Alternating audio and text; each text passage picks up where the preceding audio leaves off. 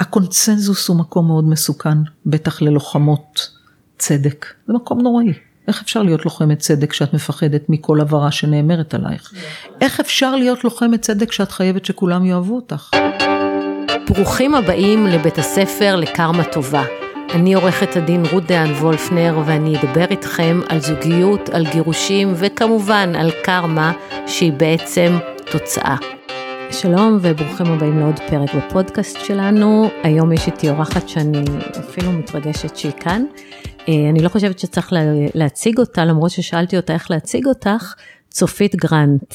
היי צופית. את אומרת נכון את השם שלי, זאת כבר הפתעה יפה. באמת? למה קוראים לך צופית? צופית, צופית זה השם שלי.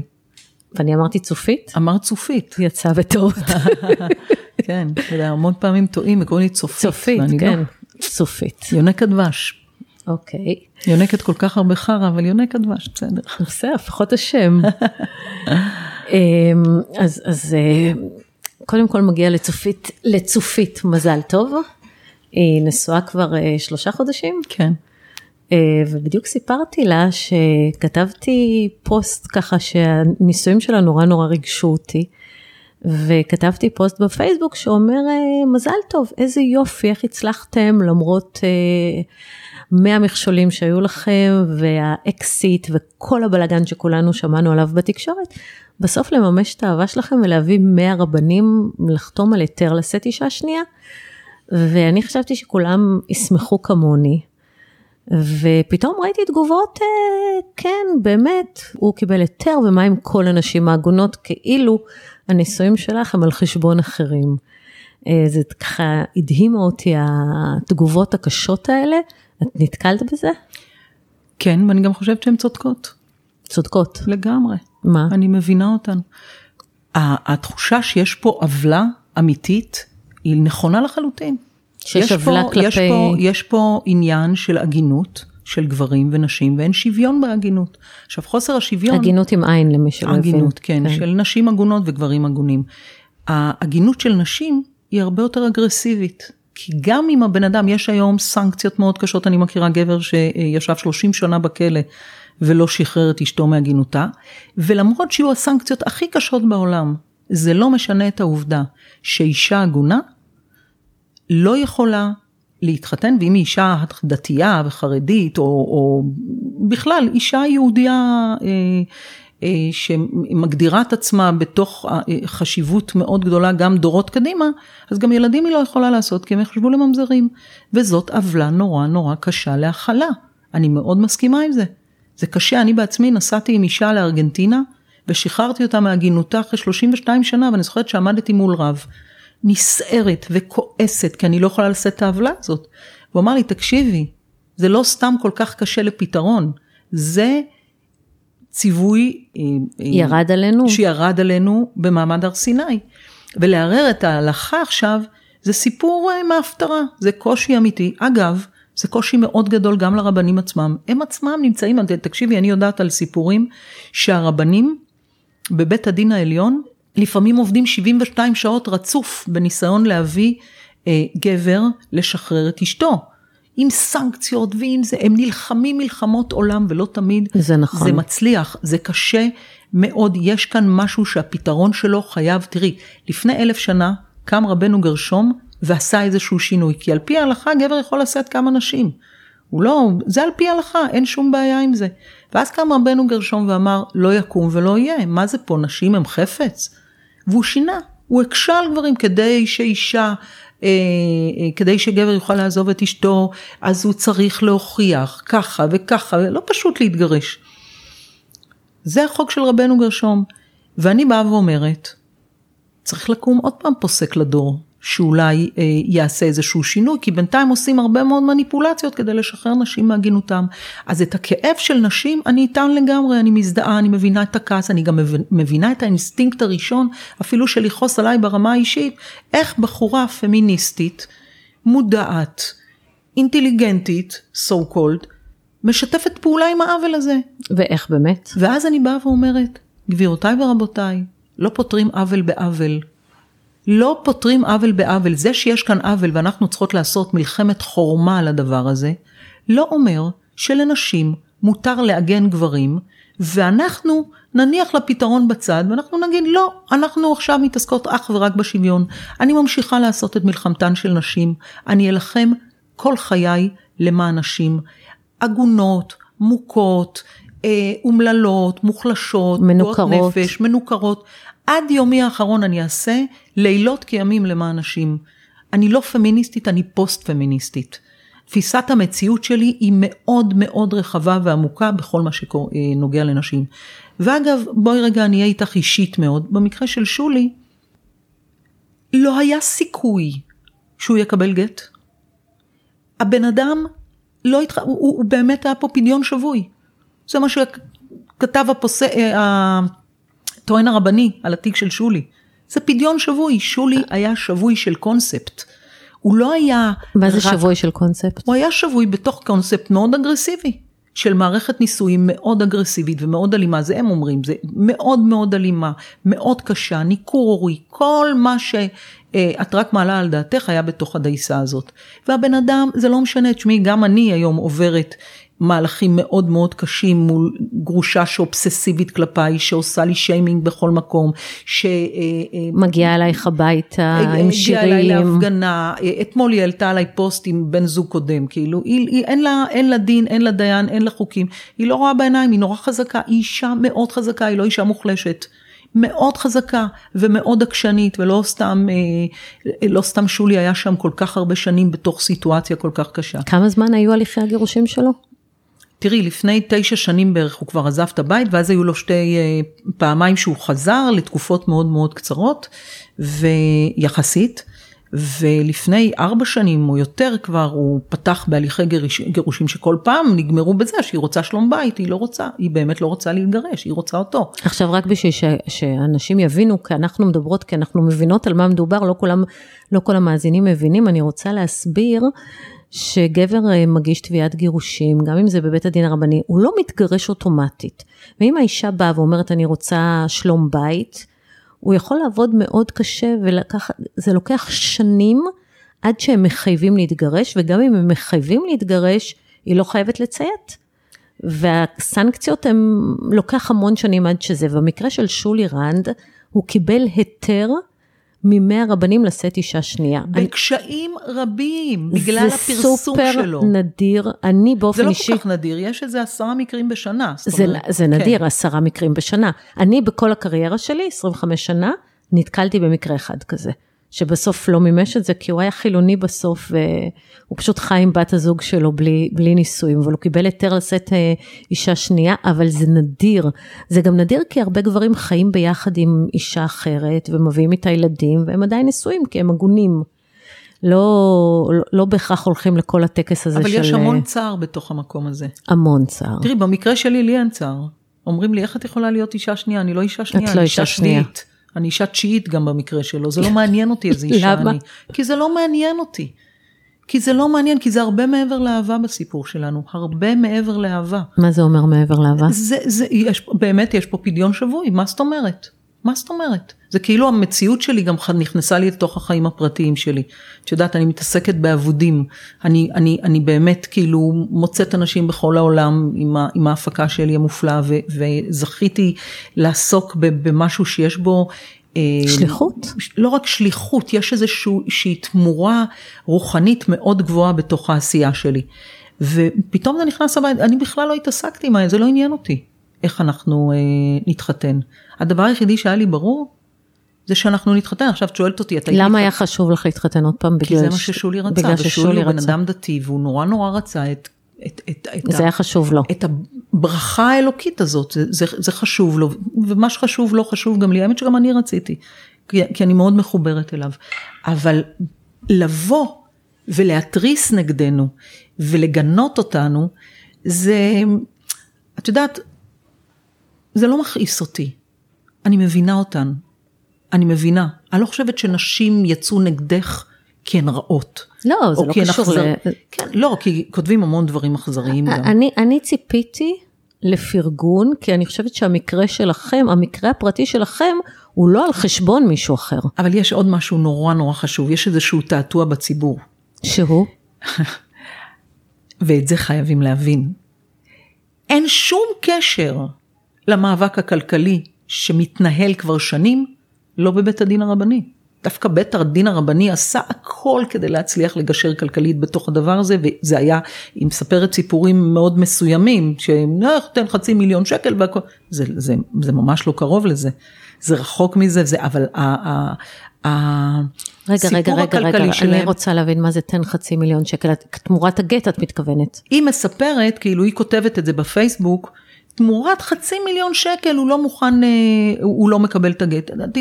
איפה, איזה חצי מיליון שקל, בית הדין הרבני אפילו הצליח ב, ב, עם, עם הרב דוד לאו אה, וכל השלושה שהיו שם, אה, להגיע באמת לסכומים שבכלל לשולי אין, אבל, אבל זה לא משנה, כי מה שהכי חשוב זה שהמאבק הכלכלי מתנהל בבית משפט. לענייני משפחה. ברור, מתנהל, חד משמעית. במקרה שלהם הוא מתנהל בב, לא בבית הדין למשפחה, בבית הדין, בית דין מחוזי, אני לא מבינה בזה, השלום או משהו כזה, כי זה, הם הוציאו את זה בגלל שהם הפכו את זה ל... אה, קטע עסקי לדעתי, אבל, אבל... איך זה יכול להיות? זה סמכות של משפחה. לא, לא, לא, אז זהו, זה יצא מהסמכות של משפחה, לא משנה, היו שם לא מלא דברים, מלא, מלא דברים קרו שם לאורך כל הדרך, וטיפולים מאוד מוזרים בסיפור האישי הזה, אבל זה לא, זה לא אבל, רלוונטי. אבל אני רוצה... עכשיו, למה אני מציינת את זה? כי המון פעמים תוקפים אותי, איך את חיה עם גבר שלא משלם? איך את חיה עם גבר שככה פוגע באישה? איך את חיה... אני לא חיה עם גבר כזה, הוא לא גבר כזה, הוא לא גבר כזה, הוא גבר שעושה הכל, הכל, הכל, הכל, הכל למען הילדים שלו, הוא כל כך רוצה לעשות את הכל למען הילדים שלו. והרבה הרבה דברים נמנעים ממנו ויש מצג שווא תקשורתי מטורף עם שימוש ברשת מאוד מאוד מאוד קשה. ואני והוא לא, לא משתמשים ברשת, כי אני ברמת העיקרון משתמשת בחוק. אני מבחינתי פייסבוק, אינסטגרם, טוויטר, אה, אה, לא הופכת את זה לבית משפט, אני לא לבמה. מוכנה. זה לא הבמה שלי. אני בבמה הזאת מנצלת אג'נדות חברתיות שחשובות לי, אני מקדמת, אני מקדמת דברים שחשובים לי, אני לא אקדם שום דבר שהחוק צריך אה, לגונן עליי בו. אבל אני רוצה שנייה אחת להתעכב על משהו שנראה לי מאוד מעניין ושלא כולם ככה עברת אותו זה.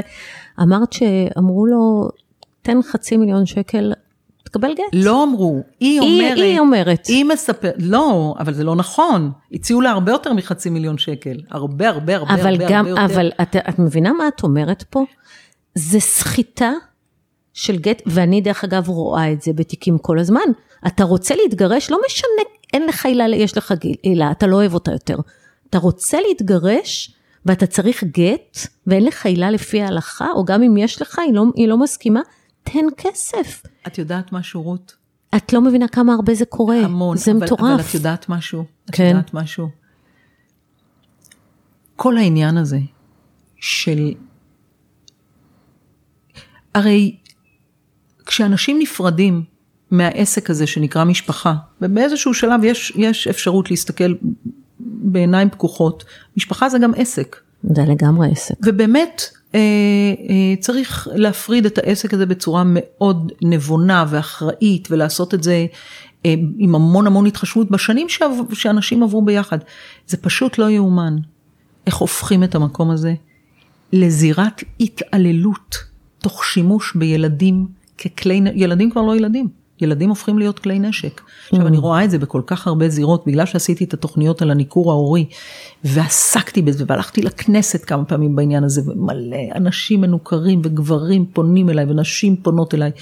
אני כל כך מכירה לעומק את המקום הזה, ואני אני פשוט, אני, אני, אני נשארת ספיצ'לס מול היכולת של אנשים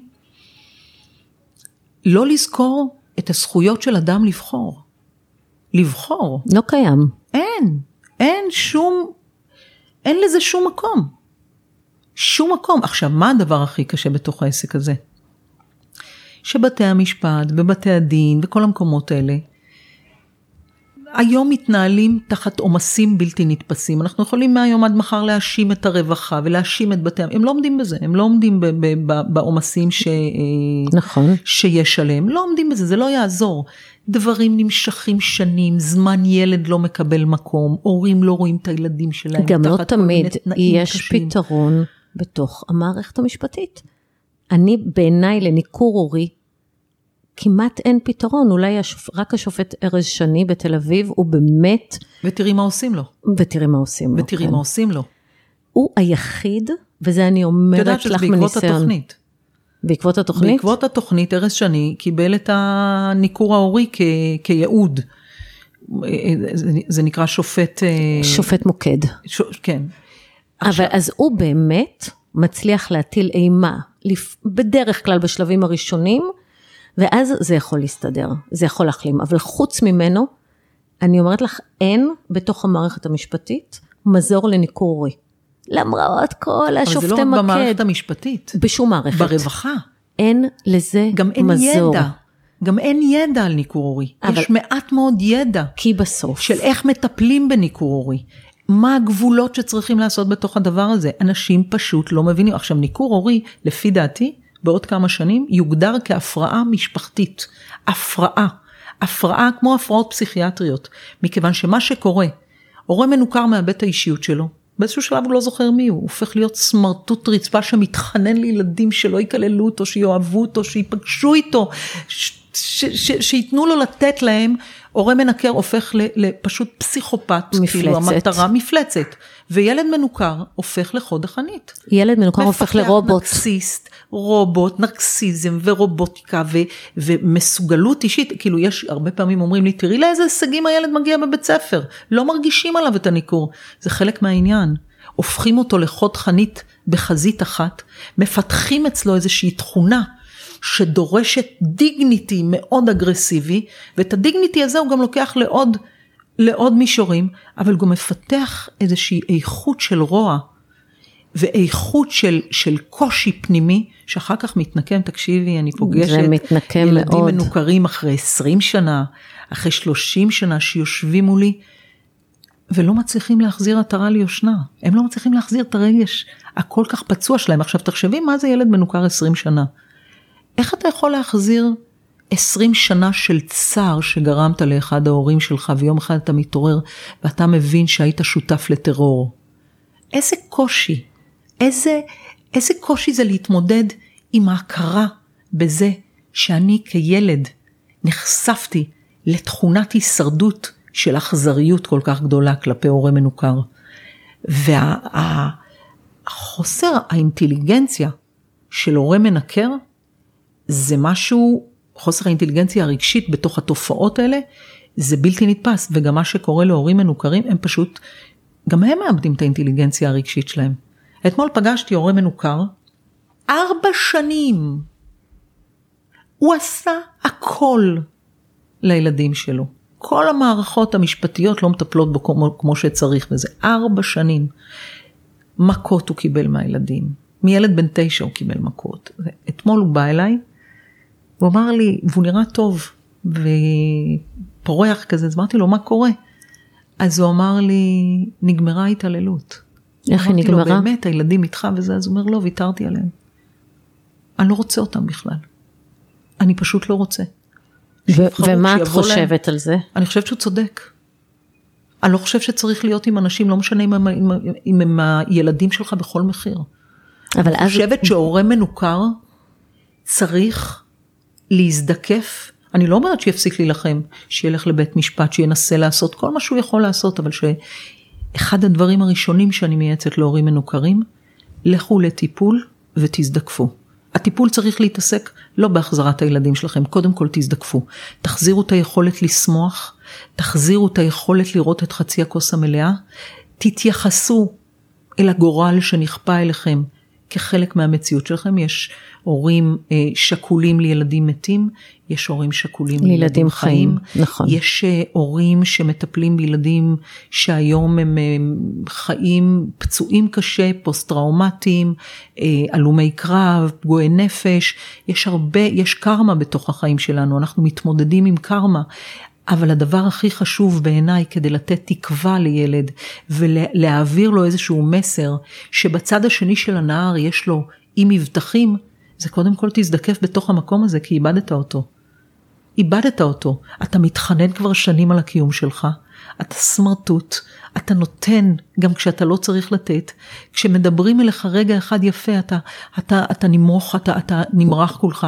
תזדקף, תזדקף, ותראה לילדים שלך שאפשר להחזיר עטרה ליושנה. תחזיר לעצמך את החיים, תחזירי לעצמך את החיים. את יודעת כמה נשים מתקשרות להגיד לי תודה? אחרי שאני אומרת להם כאילו, תגידי, את נורמלית? פגשתי מישהי אה, לפני שנה וחצי, ארבע נשים מנוכרות, חברה שלי קראה לי שאני אבוא וזה, והייתה אחת ממש כזה בלי, בלי אוויר, וכל רגע בטלפון מסמסת, מסמסת, לא מקשיבה למה שקורה בכלל. ואני רק הסתכלתי עליה כל הזמן. וחיכיתי שהיא תדבר, אני לא ממהר, אני מאוד לא תגובתית. אני נותנת לסיטואציות להגיע, אני גם לא רוצה להיות שיפוטית. ובאיזשהו שלב היא נפתחה אליי, ופתאום היא סיפרה, כי מישהי אמרה, את יודעת מה הסיפור שלה? ואז אמרתי לה, על מה את מסתמסת עכשיו? בית משפט קבע שפעמיים בשבוע הילדים חייבים לבוא אליה. שלושה ילדים, בגיל 10, 12, 14, משהו כזה. שתי בנות ובן. מנוכרים ברמה מטורפת. אז אמרתי לה, ומה קורה כשהם באים עלייך? אז היא אומרת, הם מתעללים בי ברמות שאי אפשר לתאר. תני לי דוגמה, אני אומרת לה. אז היא מספרת לי על היום האחרון. הם קודם כל אחד תמיד עם מצלמה, כי רוצים לצלם אותה תוקפנית כדי להוכיח בבית משפט שהיא תוקפנית, צועקת, מתעללת, מרביצה, כי זה הרי ה... את מבינה, שולחים את הילד לצלם, ברור, זה כבר מה, התעללות. ברור, עכשיו, אה, אה, הם רק מחכים, עכשיו היא כל כך טיפוס חלש, רזה, רזה כזאת, היא פשוט שבורה מהחיים לגמרי, מכווצת כולה, אין לה טיפת אור בעיניים. ואז היא אומרת לי, ואני אומרת לה, מה הם עושים? והיא מדברת על זה, כבדרך אגב, רות.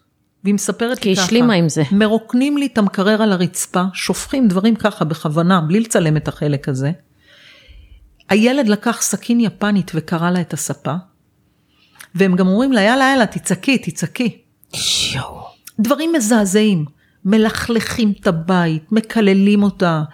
זונה, כלבה, נבלה. זה להכניס אויבים הביתה. תקשיבי טוב. ואני לא הגבתי. והם כולם רגילות, ניכור הורי, וזה אפילו הייתה שם אחת שפתאום זיהיתי שהיא מנקרת יותר מאשר מנוכרת. ואז היא שאלה אותי, מה אני אמורה לעשות לפי דעתך? אמרתי, אני לא יכולה להגיד לך מה לעשות. אני יכולה להגיד לך מה אני חושבת שאני הייתי עושה במצב כזה. אז היא אומרת לי, מה? ואז אמרתי לה את המשפט הבא, אורזת את כל הדברים שלהם, מוציאה גם את כל התמונות שלהם מהבית. מורידה את זה למטה, מזמינה להם מונית ושולחת אותם לאבא שלהם. אני לא הייתי מוכנה שאף אחד יתעלל בי בצורה כזאת אגרסיבית. והבנות אמרו, מה וזה. עכשיו, יש איזשהו, את יודעת, אני עושה עכשיו התמחות בהתמכרויות. זה קשה להגיד את זה, אבל אדם מת, מת, מתמכר לגורל שלו גם. מתרגלים לחיות בתוך סיטואציות כאלה. ובאיזשהו שלב את כבר לא מזהה את עצמך בסיטואציה אחרת. היא אמרה לי, מה באמת היית עושה כזה? אבל אני אאבד את הילדים שלי. אז אמרתי לה, איזה ילדים? אלה הילדים שלך? לזה גידלת אותם? לקלל אותך, לירוק עלייך, להרוס לך את הבית, כל, כל יומיים בשבוע להגיד לך שהם שונאים אותך שנאת מוות, שאת הקללה שלהם, שאת מפלצת. לאן, מה, מה הופך אותם לילדים שלך? זה שנשאת אותם ברחם? אז שיסלח לי הציבור ואולי יהיו כאלה שנורא יכעסו עליי עכשיו, אני אישית לא מקבלת את זה. אז אני, לא אני חייבת להגיד לך משהו, תקשיבי. אני ואת כנראה מאוד דומות, כי אני אומרת ככה הרבה מאוד פעמים. אני באופן אישי, אם היו מתנהגים עליי ככה, הייתי אומרת שלום, תודה, לא רוצה. אבל כשאני אומרת את זה ללקוחות שלי, אמ, אני זוכרת מקרה של לקוח ממש שהילדים שלו לא שפכו וזה, אבל ממש היו מנוכרים ודיברו עליהם מאוד לא יפה. הוא אמר לי, את לא מבינה? הם לא אשמים. הם לא אשמים, זה אימא שלהם, ואני אשם שהתחתנתי איתה והבאתי אותם לעולם ואני לעולם לא אוותר עליהם. לא רלוונטי. זה, זאת התגובה, אבל תקשיבי, אני ואת, אף פעם, תודה לאל, לא נאלצנו להתמודד עם זה. ואני לא יודעת, כי אומרים שאל תשפוט את חברך עד שלא תעמוד נכון, במקומו. נכון, אני מקבלת את זה. אני לא יודעת, אני לא יודעת אם לא הייתי נאחזת, אני באופן אישי, התגובה האינסטינקטיבית שלי היא בול כמו שלך. לא, לא, אבל אני חייבת אבל... לתקן אותך. שמה? זה לא אינסטינקט. שלי כן אינסטינקט. לי, לי, שום אינסטינקט אין לי פה. יש לי פה מחשבה. אני חושבת שהורה מנוכר שמאפשר לילדים שלו פעם אחר פעם אחר פעם אחר פעם אחר פעם, לא, אני לא אומרת אתה צריך לעשות את זה אחרי פעמיים שלוש חמש כאלה, אבל אם אתה רואה שזה כבר סיסטמטי, אז אני אומרת לך דבר מאוד קשה, וזו דעתי, אתה הופך להיות חלק מההתעללות בילדים האלה. נכון. כי אתה מאפשר לנרקסיסטיות שלהם להתפתח, אתה מאפשר לשד שלהם... אתה מאפשר לעשות בהם שימוש. אתה מאפשר, לא, אתה מאפשר לשד שלהם לחיות. אתה מאפשר להם להיות ילדים רעים. אתה מאפשר להם למעוך אותך. אין דבר כזה, אין דבר כזה. אני לא מאמינה בזה. אני לא חושבת שזה, אה, אני חושבת שצריך לעשות פה הפרדה רגשית מאוד ברורה. הורה מנוכר הופך להיות חלק מסאגת ההתעללות. חד משמעית. כי הוא נותן במה, כי הוא לא שם גבולות. אבל זה לא סתם נותן במה, זה נותן במה למפלצת שאולי עדיף לא לעורר אותה, כדי שהילד הזה יהיה לו תיקון יום אחד. אבל מה קורה למשל... ושהילד הזה גם יוכל לבוא יום אחד להורה המנוכר ואולי להגיד לו, חשבתי שוויתרת עליי, ואתה תגיד לו, לא חס וחלילה, לא ויתרתי עליך. פשוט ראיתי שעושים בך שימוש כל כך אגרסיבי והופכים אותך לנשק כל כך אלים כלפיי, שבחרתי, בחרתי, כמו משפט שלמה. מה זה משפט שלמה? מה ההבדל בין אותן שתי נשים במשפט שלמה, שכששלמה המלך אומר להם, בואו נוותר את הילד, קחי את חצי ותיקח אתה חצי, מה זה ניכור הורי? זה בדיוק אותו מה דבר. זה ניכור הורי? זה בדיוק אותו דבר, אז אני מוותרת. אתה רוצה להילחם עליי? אתה רוצה להילחם על ה... את, את, את, את, כולכם ביחד נגדי? בצורה מאוד מאוד, אני לא אומרת לו ללכת לבית משפט ולדרוש זכויות וכל הדבר הזה, בטח לעשות הכל בבית משפט וגם לעשות את המלחמה עד הסוף. אני גם לא ממהרת להגיד לאנשים תוותרו, תוותרו על הכל, תוותרו על רכוש, כי, כי יש עליהם איום עכשיו של ניכור הורי וזה. אני לא אומרת, אני חושבת שאנשים צריכים להילחם על הצדק שלהם, מותר להם, יש להם זכויות. אבל בין זה... באיזשהו שלב, את אומרת. באיזשהו שלב לוותר? אני לא קוראת לזה ויתור, אני קוראת לזה להינצל על מנת להציל. כי אני חושבת שילד, יהיה לו יותר קל לחזור לבן אדם שעומד על הרגליים, ולזהות שם בן אדם שהמשיך, שהתפתח, שחלם והלך עם זה וחי עם הצער שלו. הרבה אנשים חיים עם צער, עם סוגים שונים של צער, עם אובדן כזה ואובדן אחר. יש המון סוגים של צער בעולם הזה. המון סוגים של צער, והמון סוגים של צער אני חוויתי בחיי. כילדה, כילדה בודדה, כילדה שחיה מגיל חמש וחצי לבד. זאת אומרת, ש... איפה חיית? חייתי, הגירושים של ההורים שלי היו מאוד מאוד קשים, היה שם משפט שלמה מזעזע, ביטרו אותנו מה שנקרא. את היית עם אחד ו... אני הייתי עם אמא שלי והיא לא יכלה לגדל אותי, אז היא השאירה אותי אצל סבתא שלי והלכה לחפש את החיים שלה ועבודה.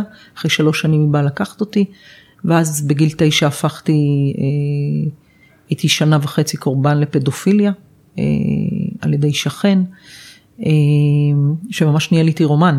הוא היה בן 30, אני הייתי בת תשע. ואז הפכתי לילדת מוסדות, וגדלתי תשע שנים במוסדות, באחד המוסדות אה, עברתי במשך עשרה חודשים התעללות מינית מאוד קשה על ידי מדריך, המדריך שלי האישי, שהיה ממש מתעמר בי, כי הוא נורא פחד שיתפסו אותו, אז עשה מצג שווא של גם שונא אותי ליד הילדים. אוי. ובסופו של דבר אה, ניצלתי מזכות כל מיני דברים, בעיקר איזשהו מבנה אישיותי שלא מצליח לזהות שהוא קורבן, כאילו הייתי ילדה נורא... נורא טובה, כזאת ילדה טובת לב כזאת, ילדה שלא שמה לב שהיא קורבן כי היו מלא אנשים שאהבו אותי סביבי גם. גם אלה שפגעו בי באיזושהי צורה באופן הזוי. אהבו אותך. ואני עברתי, הייתי ילדה של, של ניצולים מאוד קשים ו, ולקח לי המון שנים להתנתק מדפוס של יכולת לנצל אותי, לנצל אותי כלכלית ולנצל אותי מנטלית הרבה פעמים. ויחד עם זה גדלתי מעבר, כאילו מעל הקורבנות, הייתי יותר חזקה מהקורבנות, לא זיהיתי שאני קורבן. אני כבר 32 שנה בטיפול, מתוך זה 20 שנה, קצת יותר אפילו, בטיפול אצל פרופסור גיל זלצמן, שהוא פסיכיאטר, פסיכיאטר ילדים, ובי הוא מטפל כפסיכותרפיסט, היו תקופות שבאתי אליו פעמיים בשבוע, אבל בי הוא מטפל כפסיכולוג רגיל, לא, לא כפסיכיאטר. אבל הוא, הוא בנה אותי, הוא, הפסיכולוגים שלי שיקמו אותי, בנו אותי, הלימוד, ההתפתחות האישית שלי בנתה אותי. הרימה אותי מה, מהכאב של המקום הזה, אבל אני, אני, אני מכירה את החלקים האלה. אני מכירה את היכולת אה, ליפול לתוך דפוסי קורבנות ולא להצליח לראות את האופק. ליפול לתוך בור שחור. זה, זה מדהים. לתוך דפוסי קורבנות, זה ממש ככה. עכשיו, את בן אדם נורמטיבי, ויום אחד, אלה שעומדים מולך, שאת קשורה בעבותות הקשר, שזה אימא ילד, אבא ילד, את פתאום הופכת להיות שפוטה של איזה נרטיב שמשקף לך חולשה, עליבות, בדידות. אה, את יכולה להיות בן אדם מצליח בעסק שלך, מדהימה, אנשים אוהבים אותך וזה, ואת תיכנסי הביתה, ואת אפס מאופס, את שבר כלי, כי בזים לך, כי מקנאים לך, כי, כי מפעילים עלייך נרקסיסטיות ומפעילים עלייך אלימות ומפעילים עלייך הקטנה וצמצום. ואת כבר לא זוכרת איך זה נראה אחרת, אז את רגילה לחיות בשני עולמות. את כאילו אומרת, אה, אוקיי, כאן מעריצים אותי וכאן מתעבים אותי. תודה לאל, אני לא הייתי במקומות האלה. איך את הצלחת? בזכות הטיפול? קודם כל הטיפול, שאני עד היום, אה, הוא חלק מהחיים שלי, אה, קודם כל הטיפול שיקם אותי ועדיין משקם אותי. אני לא מפסיקה. ב', לא הפסקתי להתפתח, לא הפסקתי ללמוד. העולם הדוקומנטרי לקח אותי לתוך הטיפול באנשים אחרים. אני מטפלת בכל כך הרבה מקרים, אחד המשפטים שאני תמיד אומרת בהופעה שלי, זה ששואלים אותי איך אני מכילה, אז אני אומרת אני לא מכילה, אני פשוט באמת זוכרת שאני לא מרכז העולם. עכשיו זה גם לא המקצוע שלי, אז אני באמת מנהלת את זה כמו צינור. אני מחברת, אני לא מצליחה לעזור לכולם, אבל אני עושה כמיטב יכולתי במה שאני כן יכולה. ואני חושבת שגם אימא שלי נורא נורא נורא אהבה אותי. האהבה של אימא שלי הייתה מטורפת אליי, גם אימא שלי וגם סבתא שלי וגם דודה שלי. שעדי שמנהלת אותי היום היא הבת שלה, היא, היא הבת של דודה שלי והיא מנהלת את העסק, וגם הסוכנת שלי שתמיד הייתה שם בשבילי, ויש לי חברים נורא טובים. וגם uh, הגרוש שלי, שחיי הנישואים שלנו היו מורכבים מהרבה דברים, אבל... כמה שנים הייתם נשואים? 23 שנים. וואו. אבל עד היום אנחנו בן אדם אחד, ומשהו בא מבית מאוד מיוחד, ומשהו בו ובאחיות שלו, לקח את, ה, את, ה, את, ה, את הדבר הזה שאני, וידע עם המון טוב לב לגונן עליי. היו מלא בעיות. של חוסר, של, של, של כאילו געגוע מתמשך, כי בסך הכל כשהתחתנתי, התחתנתי עם אברהם, אז התחתנתי עם איזה חוסר שהתרגלתי לו, ואברהם ידע לייצר חוסר. מצד שני, הוא בן אדם מדהים ונפלא ומהמם וטוב לב ונדיב, הוא, הוא, הוא גם בדרכו שלו מאוד אוהב אותי, מאוד מאוד, וה, וידעתי, אני בן אדם שמקיף את עצמו, אני, אני לא הולכת לעבודה. אני, אם את לא הופכת להיות משפחה שלי, או חלק מאוד מאוד אה, משמעותי, אני לא סתם הולכת לעבוד, אני לא מעניין אותי לעבוד כדי לעשות כסף, ולא מעניין אותי לעבוד עם הבמאי הכי גדול בעולם, עם מוחרה של בן אדם, או עם השחקנית הכי מדהימה בעולם, אם היא בן אדם, אני לא עובדת עם אנשים מגעילים, אני לא עובדת. ואני גם לא חברה של אנשים שתובענים וצרי עין ולא נעימים, אין דבר כזה. ואני חיה בתוך מושגים של מסירות נפש אמיתית עם החברים שלי ועם ה, עם כל בן אדם שאני עובדת, אני בן אדם מאוד נאמן, עם כל בן אדם שאני עובדת איתו ועם עם, עם כל מי שנקרא בדרכי, אני לא, אני לא בן אדם נוטש. וזה אני חושבת חיפה על חרדת הנטישה. זה פשוט נשמה מאוד מאוד גדולה, ככה זה נשמע. אבל בוא, בואי תספרי לי איך נשארים בקשר טוב עם הגרוש, לא שאני לא יודעת, אבל תספרי לאחרים. תראי, קודם כל צריך גם מזל. מלא אני חושבת מזל. שעם כל אחד אפשר להישאר בקשר טוב, כי אם את נשואה למישהו שמתעלל בך ומתעמר בך, ואחרי הגירושים גם כל מה שהוא רוצה זה להרוס אותך ולפגוע בך ולעשות לך שיימינג ולהיות מגעיל, סיבה שתהיי איתו ברור. בקשר טוב. ואת מדברת על, ה... על הצד השני של הסקאלה. במקרה שלי, אני יכולה להגיד לך על אברהם, שאני זוכרת שני דברים שהיו לי בתוך התהליך הזה. אחד, אני זוכרת שבאתי ואמרתי לו, יש דבר אחד שאני מבקשת שתיתן לי. הוא לא רצה להתגרש. הוא, הוא, זה היה בשבילו שוק. למרות שהוא לא היה פה, מלא שנים. אתם חייתם בשתי מדינות. כן, ואני באה לבקר אותו והוא בא לבקר, אבל היה את הבעיקר מרחק, כי כן היינו חברים תמיד, אבל היה בעיקר איזה מרחק של נורמטיביות, כאילו הייתי, הייתי בודדה ואני בן אדם נורא בדלת אמותיי, אני מאוד משפחתית ומאוד מאוד, אה, אני הכי רחוקה מסלב. אני נורא, נורא הבית שלי והחיים שלי והילדים והחברים, מאוד מאוד אה, אימהית כזאת גם. ואני זוכרת שאמרתי לו, אני רוצה להתגרש כי אני אוהבת אותך. ואני אני, אני חושבת שלא מגיע לנו לגרום עוול אחד לשני, אבל אני רוצה לבקש ממך דבר אחד. יותר מאשר חצי חצי ברכוש ועכשיו שזה, אני מקווה שלא תדפוק אותי, אבל אני מאוד מאוד רוצה את הלב שלך, תשאיר לי אותו. אני רוצה להמשיך לאהוב אותך. אוי, אפשר לבכות. והוא בכה. גם אני. הוא באמת בכה. ואמרתי לו, ואני רוצה לתת לך את הלב שלי. אני רוצה שתיקח אותו איתך. אני לעולם לא אעזוב אותך. גם כשיהיו לי מערכות יחסים אחרות, וגם כשאני אוהב מישהו אחר, ואני בן אדם מתאהב, אני לא, אה, אני אוהבת, אני לא, אה, אני לא סטוצרית כזאת, אין לי... ובהתחלה היו כל מיני אנשים סביבו שניסו לקחת אותו לאיזה מין, אה, אתה לא יודע, היא עוד מעט תבוא בדרישות, וזה וזה וזה. ברור. ומאוד הערכתי אותו. מאוד הערכתי אותו על זה שהוא לא הקשיב. הוא החליט לא לוותר עליי. לא לוותר עליי. אנחנו בימים מאוד מורכבים מאז הסיפור של התחקיר המופרע הזה, שאני רק מחכה שהאמת אצל האור כבר. אני מוגבלת מלדבר איתך לצערי על כל כן. הדבר הזה, אבל לא משנה. אבל אה, אבל גם בתוך כל המשבר הזה, שהיה הכי קל לגרושה להגיד, אה, זה לא גרושה, כי הם מדברים שם על בגידות שלו, כי דברים קרו, בנות עכשיו אומרות, הוא היה. נשוי וכל מיני כן, כאלה. כשהיו אני אומרת, זה דברים. היה המקום שהיה הכי קל לקחת אותך לצד הזה, ואת לא, לא עשית את זה. מעבר לזה, זה היה לו ברור, ברור, כמו השמש דאשתקד, שאני והוא זה בן אדם אחד.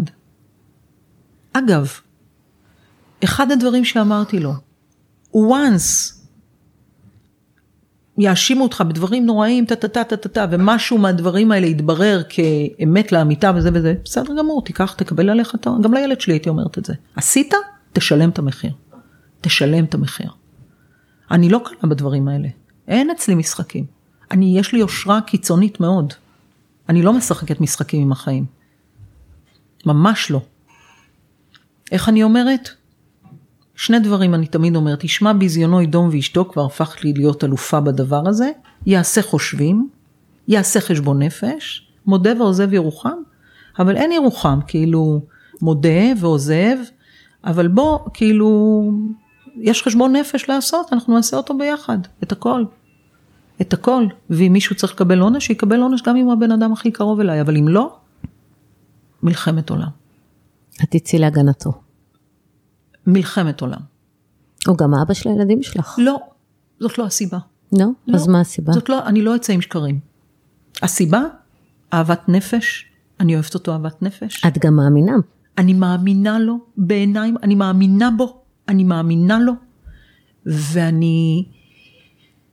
ואת יודעת, החלק הכי קשה מאז שיצא התחקיר הזה, זה למלא את פי מים. כן. זה להתאפק. ולא לפרוס את כל הדבר ואת כל מה שקורה פה באמת. ושנינו מחזיקים חזק מאוד. נושכים את הלשון. אני מודה, באמת מודה לקדוש ברוך הוא. הוא ווינר, הוא עם סובלנות, כי גבר אחר במעמדו גם יכול היה לרצות למות. זאת פגיעה אנושה, כן. זה- אנושה. בואי, הוא לא איזה אנונימי שמאשימים אותו, לא, לא מאשימים אותו אפילו בהטרדות, באיזו התנהגות קלוקלת כזאת, אבל לא. הוא לא. אתה הוא צריך להיות בדברים מאוד מאוד מקוע- חזק. מקעקעים ברמות של פדיחה. אבל בעזרת השם. תגידי, הוא היה בחתונה שלך ושל שולי? הוא לא הצליח להגיע, אני לא אבל הוא היה מוזמן. בטח שהוא היה מוזמן, אבל אני חושבת שזה לא היה נכון שהוא יבוא. אני חושבת איך אמרה לי אחותו, אחותו חברה מאוד טובה שלי, שתי האחיות שלו. בכלל אנחנו משפחה מאוד אוהבת, ומאוד רציתי שהם יבואו. והיא דווקא אמרה לי, אישה מדהימה, רותי קוראים לה, היא גם אישה מאוד טיפולית כזאת ומטפלת, ו... והיא אמרה לי, צופי, אני איתך, ואני אוהבת אותך, אני בחתונה איתך, אבל בואי תעשי רגע הפרדה. ת, תצאי רגע לדרך הזאת החדשה שלך. תשמחי את השמחה שלך. אנחנו כל כך אוהבים אותך, שאנחנו רק רוצים לראות אותך מאושרת. גם אברהם אומר את זה, כל הזמן הוא אומר לי, אני כל כך אוהב אותך, שאני כל כך שמח בחיבור לשהוא נורא אוהב את, את שולי, נורא נורא אוהב אותו, הם נפגשו ויש ביניהם דיאלוג מדהים. והוא ושולי נולדו באותו יום. באמת? כן. באותה שנה גם? לא, לא, לא. אותו יום. בהפרש של שבע שנים, בשישה לפברואר. ודניאל הבן שלי בחמישה לפברואר. ואני מוצאת המון קווי דמיון בין ה... הלב הרחב שלהם. יש להם לב, לב רחב, יש בהם קלאמזיות, ויש בהם יכולת צלחנות בלתי נתפסת. בלתי נתפסת. היו לי שנים עם אברהם, שאני הייתי משתגעת איך הוא סולח לכולם. עכשיו, הוא כזה איש עדין, לטפול עליו את כל... עזבי, אני תכף לא מתאפקת, אבל היו שנים שכל ערב, כל ערב, כל ערב, בערוץ חמש, כל ערב שלמה שרף היה מכסח לו, פעם אחת הוא לא ענה, פעם אחת הוא לא הגיע, אני הייתי באה הביתה, הייתי אומרת לו, למה אתה לא עונה? ואז הוא אומר לי, הוא היה אומר לי, צופי, סבלנות, סבלנות, לא, לא, לא צריך כל הזמן לשחק בכל המגרשים, סבלנות. זה נורא נורא חשוב, שיקול, הוא בן אדם לא אימפולסיבי, הוא בן אדם עם שיקול דעת, הוא בן אדם עדין נפש. בן אדם עדין נפש, פשוט עדין נפש. ואיך הילדים עם הנישואים השניים שלך? מה, מטורפים על שולי. באמת? איזה כיף. מטורפים עליו, ומטורפים על אברהם גם. בואי, גם שולי השחקן הכי מדהים שנוצר פה אי פעם. והאומן הכי מרגש שיש, והוא כותב מדהים, והבן שלי שחקן ומתעסק ביצירה וזה, והבת שלי לומדת עכשיו קולנוע, אז פתאום יש להם אז גם... יש אה, נושא.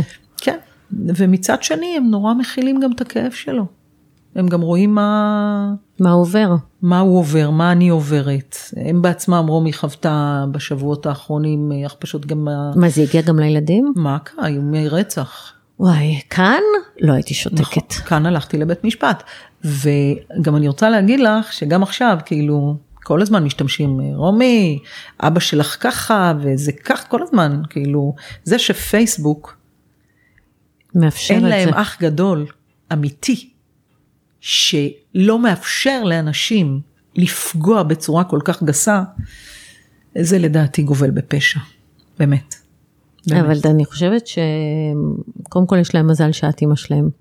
ועם מה שאת עברת בחיים, יש לך את היכולת אה, להגן עליהם מפני הדבר הזה. זה, לי זה עכשיו מאוד ברור, ו, וזה שיעור. אבל זה שיעור נכון של- ולא נכון. רות, זה נכון ולא נכון. למה? כי אנחנו יכולים להגן עליהם עד גבול מסוים. יש מקומות שהחוסן שלהם שונה משלי, אני מאוד שונה בהתייחסות שלי בכלל לתקשורת ולביקורת ולשיימינג, אני עוברת בכלל חודשים את מורכבים. גם יותר חסינה. אני מאוד חסינה. אני גם יודעת להודות, אני יודעת להתנצל, אין לי שום בעיה עם זה, גם אין לי בעיה שלא כולם יאהבו אותי, לא כולם צריכים לאהוב אותי. את גם רואה את התגובה שלי לנשים שכותבות, "אה, כאילו, אני מבינה אותם, אני גם לא, אני גם בן אדם שיכול להיות שנוי במחלוקת, וזה בסדר גמור. את יודעת, אני רוצה להגיד לך משהו. אמרתי לך קודם, יש, אומרים המבין את התורה פשוטו כמשמעו, אדיוט מוש, מושלם. אז אני אגיד לך משהו על העניין הזה. יש לפעמים דברים בתוך האמונה, שפתאום ברגע מסוים, זה יורד, לעשי, זה יורד למה, למשהו מאוד מעשי. ואני עוברת חודשים מאוד מורכבים, גם ברמת השיימינג האישי שאני עוברת בעקבות התוכנית שעשיתי בסילואן, ועם בנצי גופשטיין, והלכתי למקומות הכי נפיצים במדינת ישראל. חטפתי מהשמאלנים, מהימנים, מהערבים, מה... כולם, תמותי, תשרפי, אין קללה שלא אה, זכיתי לה. ו... ואז גם, גם, גם הייתי בצילומים והייתי נורא חולה בצילומים ועברתי שם גם קשיים מאוד מאוד גדולים בתוך כל התהליך שהייתי בו. ואז חזרתי ו, ושולי עם כל הכאוס ש, שקורה בו כל הזמן ואברהם לאורך כל הדרך, כל החודשים האלה, זו תקופה מאוד ארוכה כל המצב הזה והרדיפה הזאת. ואני לא דיכאונית, אבל התכנסתי. התכנסתי, פתאום לא היה לי כוח. את יודעת מה הציל אותי? זה? שאני טבעונית רדיקלית. וזה שעשיתי צום של 18 יום על מים, ו- ופשוט החלמתי מכל מיני מצבים פיזיים. איך הצלחת לצום 18 יום? תכף אני אגיד לך. ו... והיה איזה רגע, בשנייה, ממש ברגע אחד, היה איזה דיאלוג, ופתאום אמרתי משהו, ואז הרגשתי פיזית, איך טק, מתנתקת ממני סוג של קליפת עצב. אין, לא עצובה יותר. וטק, יצאתי מהסיטואציה. ואיך זה קשור לטבעונות? זה קשור לטבעונות, כי גם אני בודקת מה אני מכניסה לגוף שלי, אני לא מכניסה רעל ואני לא מכניסה חיות מתות, ואני לא, כאילו אני נורא נורא אה, מתעסקת ב... אני לא טבעונית רגילה, אני טבעונית טבעית. אני גם לא אוכלת את כל הג'אנק פודים של הטבעונות. לא משנה, כי הייתי מאוד חולה, זה לא סתם בא לי. ממש ניצלתי, ניצלתי אמיתי. אבל אני בודקת מה אני מכניסה לגוף, לנפש ול mind שלי. אבל מה שרציתי להגיד בהקשר של פתאום ירד לי, כמו מלמעלה, איזו תובנה של משמעות המשפט ישמע ביזיונו ידום וישתוק. משפט של רבי נחמן מברסלב. זה משפט ענק, ישמע ביזיונו ידום וישתוק. את יודעת, את יודעת כמה תעצומות נפש. ואיך המש... המשפט הזה בעצם עזר לך להבין את זה? לך, אני אסביר לך, כי אני כל כך מאופקת, ואני כל כך לא תגובתית. ואני עונה גם לאנשים בצורה כל כך עדינה, וכל כך, אני שומרת על האצילות שלי כל הזמן, ואני נשארת בן אדם עדין. אני לא נגררת לתוך המחילות שאליהן מנסים לקחת אותי. ופתאום הבנתי, הקונצנזוס הוא מקום מאוד מסוכן, בטח ללוחמות צדק. זה מקום נוראי. איך אפשר להיות לוחמת צדק כשאת מפחדת מכל עברה שנאמרת עלייך? לא יכולה. איך אפשר להיות לוחמת צדק כשאת חייבת שכולם יאהבו אותך? איך אפשר להיות מישהי שמביעה את דעתה האמיתית, הכנה, הפתוחה, המשוחררת, ולחיות בחופש פנימי אולטימטיבי, אם נורא חשוב לך מה חושבים, איך יגיבו, את, את, את הופכת להיות עבד לאיזושהי פלטפורמה נוראית. לדעת קהל. פלטפורמה נוראית, לא רק לדעת קהל, גם למעסיקים שלך. דעת משת... קהל את, במובן הרחב כן, שלה. את פתאום אה, משתמשים בך, את פתאום, אה, את כבר לא אדון לעצמך, אני לא רוצה את זה, זה לא מעניין אותי. ואנשים מוזמנים לא לאהוב אותי, ולא רק שהם מוזמנים לא לאהוב אותי, הם מוזמנים לבקר אותי, והם מוזמנים להתווכח איתי, והם מוזמנים גם לנתק את עצמם ממני, ולהגיד איך אני לא סובלת, זה בסדר גמור. זה בסדר זה גמור. לא הופך אותם לא לרעים ולא לאכזרים, יש כאלה מאוד אכזרים, אבל בסדר, זאת הדרך שלהם אה, לצאת חוצץ נגד מה שהם שומעים ורואים, וגם יש הרגל. אנחנו רגילים, יש פה הרבה שנים את האח הגדול, אנחנו התרגלנו לנרטיב. לשון הרע כדי להשיג את המטרה, אה, תחרות אינסופית, מותר לנו להגיד הכל, מותר לנו להשתלח, מותר לנו להביע את דעתנו, מותר לנו, את יודעת, קיבלתי גם מלא תגובות מאוד ביקורתיות, אבל באלגנטיות. משפטים כמו, אה, אני מאוד מאוד מעריכה אותך ואת פועלך, אבל אני חושבת שבתוכנית האחרונה הגעת למקום מאוד מאוד שפל לדעתי, וזה לא היה נכון לעשות את זה, פגעת מאוד בחיילים וזה. את יודעת איך אני עונה לנשים כאלה? איך? קודם כל אני מבקשת את סליחתך.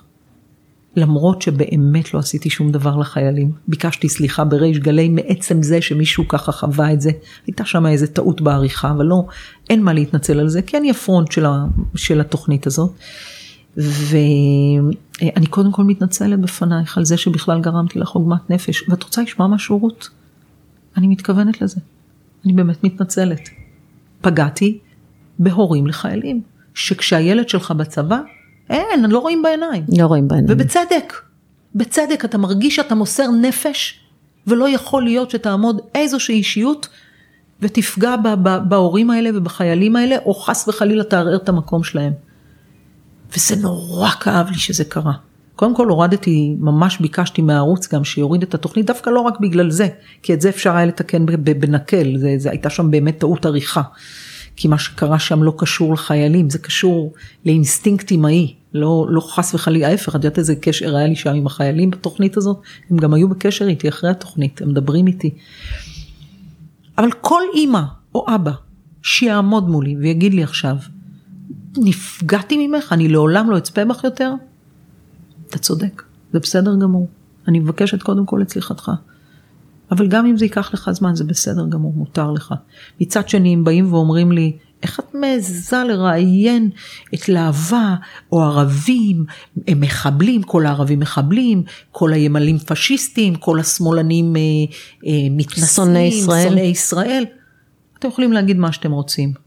לא על זה הייתה התוכנית שלי, זה לא מעניין אותי מה אומרים על זה, ואני אעשה בעניין הזה אה, כאוות נפשי. אז רגע, אבל את התחלת לדבר איתי על התקופה הזאת שהיא גם תקופה אישית שלך שהיא כל כך כואבת ופתאום התנתקה לך איזה קליפה של עצב.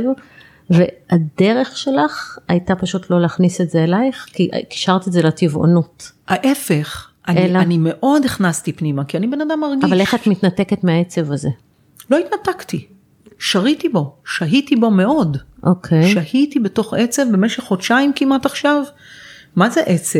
אה, אני לא בן אדם דיכאוני, וגם יש לי באמת, כאילו, בסך הכל בלי עין הרע, כאילו, אין פה עץ. יש, יש, זה עץ. אה, אוקיי.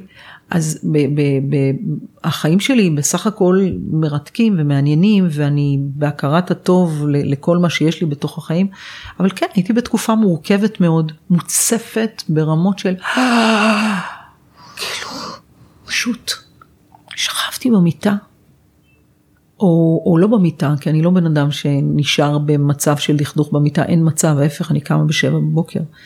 לא הצלחתי לעשות ספורט. לא בא לי לאכול אה, את האוכל הטבעוני המאוד בריא שלי, אבל אכלתי כאילו פחות סלט, פחות זה, אבל הייתי בתוך העצב. אבל היה איזה רגע שזיהיתי, אין מה לעשות. כשאת שוהה בתוך מקום כזה, במידתיות קצת מוגזמת, את כבר מתחברת לקורבנות. ואני לא, אני לא מוכנה להיות קורבן. אני נלחמת בזה. אז אני קמה ואני יוצאת לעשות ספורט, ואני עוד יותר מקשה על עצמי בתזונה, ואני לוקחת, אני בן אדם בלי שליטה על אנשים, על, על החיים, אני לא אוהבת שליטה. יש רק דבר אחד שאני מתחננת כל יום לשליטה. שליטה על כל מיני רצונות פנימיים שלי, גחמות. אני נורא אוהבת לשלוט בחוסר הרצון שלי לעשות ספורט במקום שהוא ישלוט בי, או בחוסר, ה... או ברצון המטורף לרדת על סופלי שוקולד עם גלידה וניל מטורפת וביצה מקושקשת. ואני, כל פעם שאני לא עושה את הדברים האלה, זה עוזר לי להיכנס לאתיטיוד יותר מדויק. זה. זאת הדרך, זאת הגישה שלי. מדהימה, את פשוט מדהימה, באמת, אני מאוהבת. תגידי, הדדי. מה, מה, מה את מאחלת לעצמך?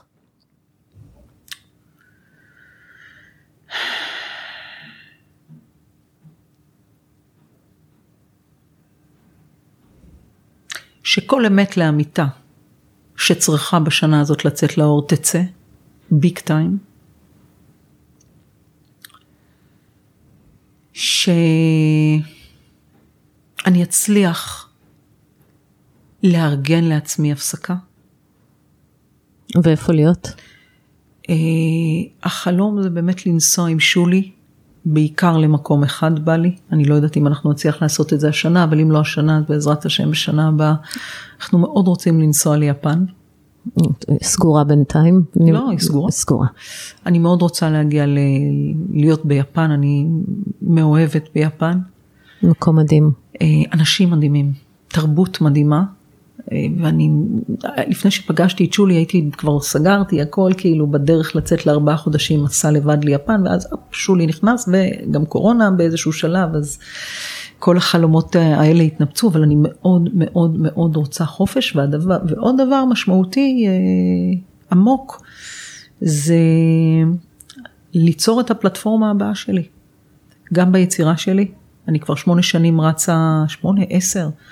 עם אה, דלתות מסתובבות, שזה המופע שלי שאני ארוץ איתו כנראה עוד הרבה שנים, אבל אני רוצה אה, אה, לעשות עוד משהו חדש ולהוסיף חומרים חודש, חדשים. אני רוצה להיכנס לעוד לימודים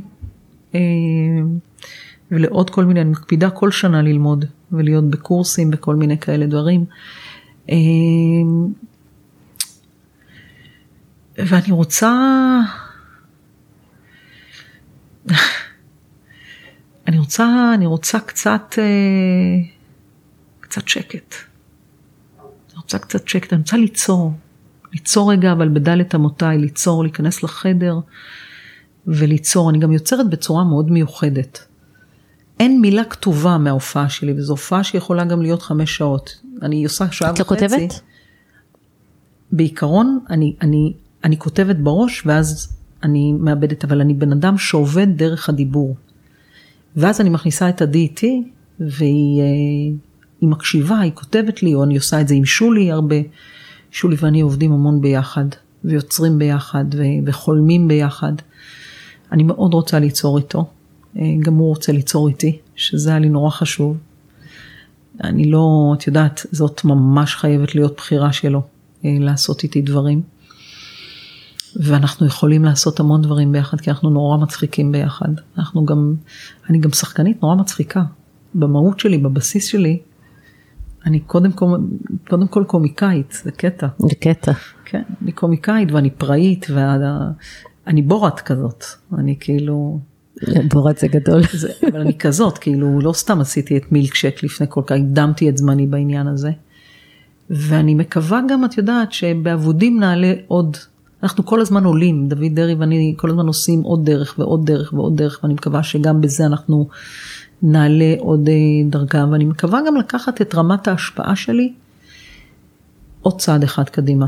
כשסוף סוף אני גם למדתי לעשות גבולות, מאוד מאוד ברורים. הבית שלי הפך סוף סוף לקודש הקודשים. לא כל אחד יכול להיכנס, ולא כל אחד יכול להשתמש, ולא כל אחד יכול לגעת, ולא כל אחד יכול להתחלק. את יודעת, המון שנים. וזה חלק מדפוס אה, התנהלות של ילדה שגדלה עם שורשים נורא נורא מסובכים. אה, את רגילה, אני מאוד לא רכושנית כזאת, את רגילה להתחלק כל הזמן, קחו. גם רק תעזבו אותי, קחו. יש לי את הקטע הזה של יואו, רק, רק לא להיכנס לעימות. ואני כבר לא מפחדת מזה יותר. אני לא מפחדת להיות בעימות עם מה שצריך להיות איתו בעימות. ואני לא מפחדת יותר באמת לנהל. אני מנהלת את החיים שלי. אני פשוט מנהלת אותם, אני לא... תראי, יש עוד הרבה, מישהי שאמרה לי באיזו הרצאה שעשיתי, חבר'ה מקסימים, דתל"שים כאלה, היא אמרה לי, איך מגיעים למקום שלם? אמרתי לך, איזה שלם? אני לעולם לא אהיה בן אדם, מי צריך להיות בן אדם שלם? מה מעניין בזה? מה מעניין להיות בן אדם לגמרי בלי פחדים ובלי חרדות? בואו חבר'ה, אני מתבגרת, אני כבר בת 57, אני אה, הגיל, את יודעת, נפרדים מיופי ונפרדים מ... מ את לא נפרדת מהיופי. לא. זה לא, זה לא דומה ואת כבר רואה נפילות וכל מיני, ואני מסתכלת על עצמי וזה כבר לא אותו דבר, זה לא משנה, זה, זה לא העניין, העניין הוא להכיל את זה ולא להיתקע על זה. ולא להאחז בכל מחיר ב... בשלמות. אני לא מאופרת גם, אני לא איזה בן אדם שכל היום מתאפר וכל היום זה, אני לא מחפשת כל היום, זה לא אומר שאני לא אעשה דברים או אני לא עושה בוטוקס, אני עושה בוטוקס ואני, אם אני ארצה אני אעשה עוד דברים, אבל אני, אה, אני, אני לא מחפשת להיות אדם שלם, אבל אני רוצה להיות בן אדם מיטיב. זה משהו שאני נורא רוצה להקפיד עליו, ואני גם... את יודעת, גם החיבור לשולי,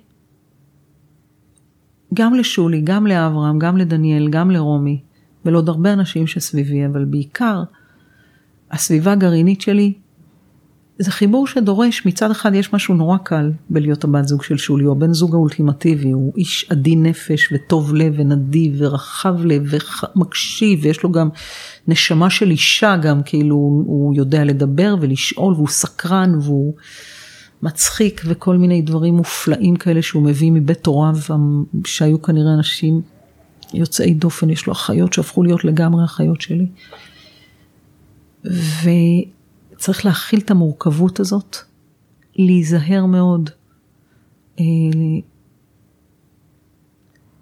להיזהר מאוד מהפחד בשותפות הזאת, כי הסביבה יש לה נטייה תמיד להגיד, זה לא שלך, זה לא שלך, ואיך אמרת לי קודם, אברהם, את יודעת, את כבר גרושה, את... את יודעת כמה אנשים אמרו לי את זה? אל תתערבי, אל תתערבבי, את יודעת שאני לא עונה אפילו? אני לא עונה, זה ממש לא מעניין אותי מה אומרים לי. אף אחד לא מעניין אותי מה הוא יגיד לי. אף אחד בעולם. אני לא שואלת.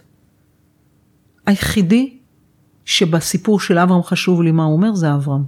הוא קובע את הדרך שלי. אף אחד אחר לא. היחידי במה שקורה ביני לבין שולי, שקובע את רמת ההתערבות שלי, זה רק שולי. רק הוא. אני לא נותנת לאף אחד להתערב לי בדברים האלה. ו... ואני גם לוקחת פה אחריות, כאילו אני באה ואומרת, אני לא אישה מתנתקת. אני אה, יצאתי איתו למסע, אני במסע.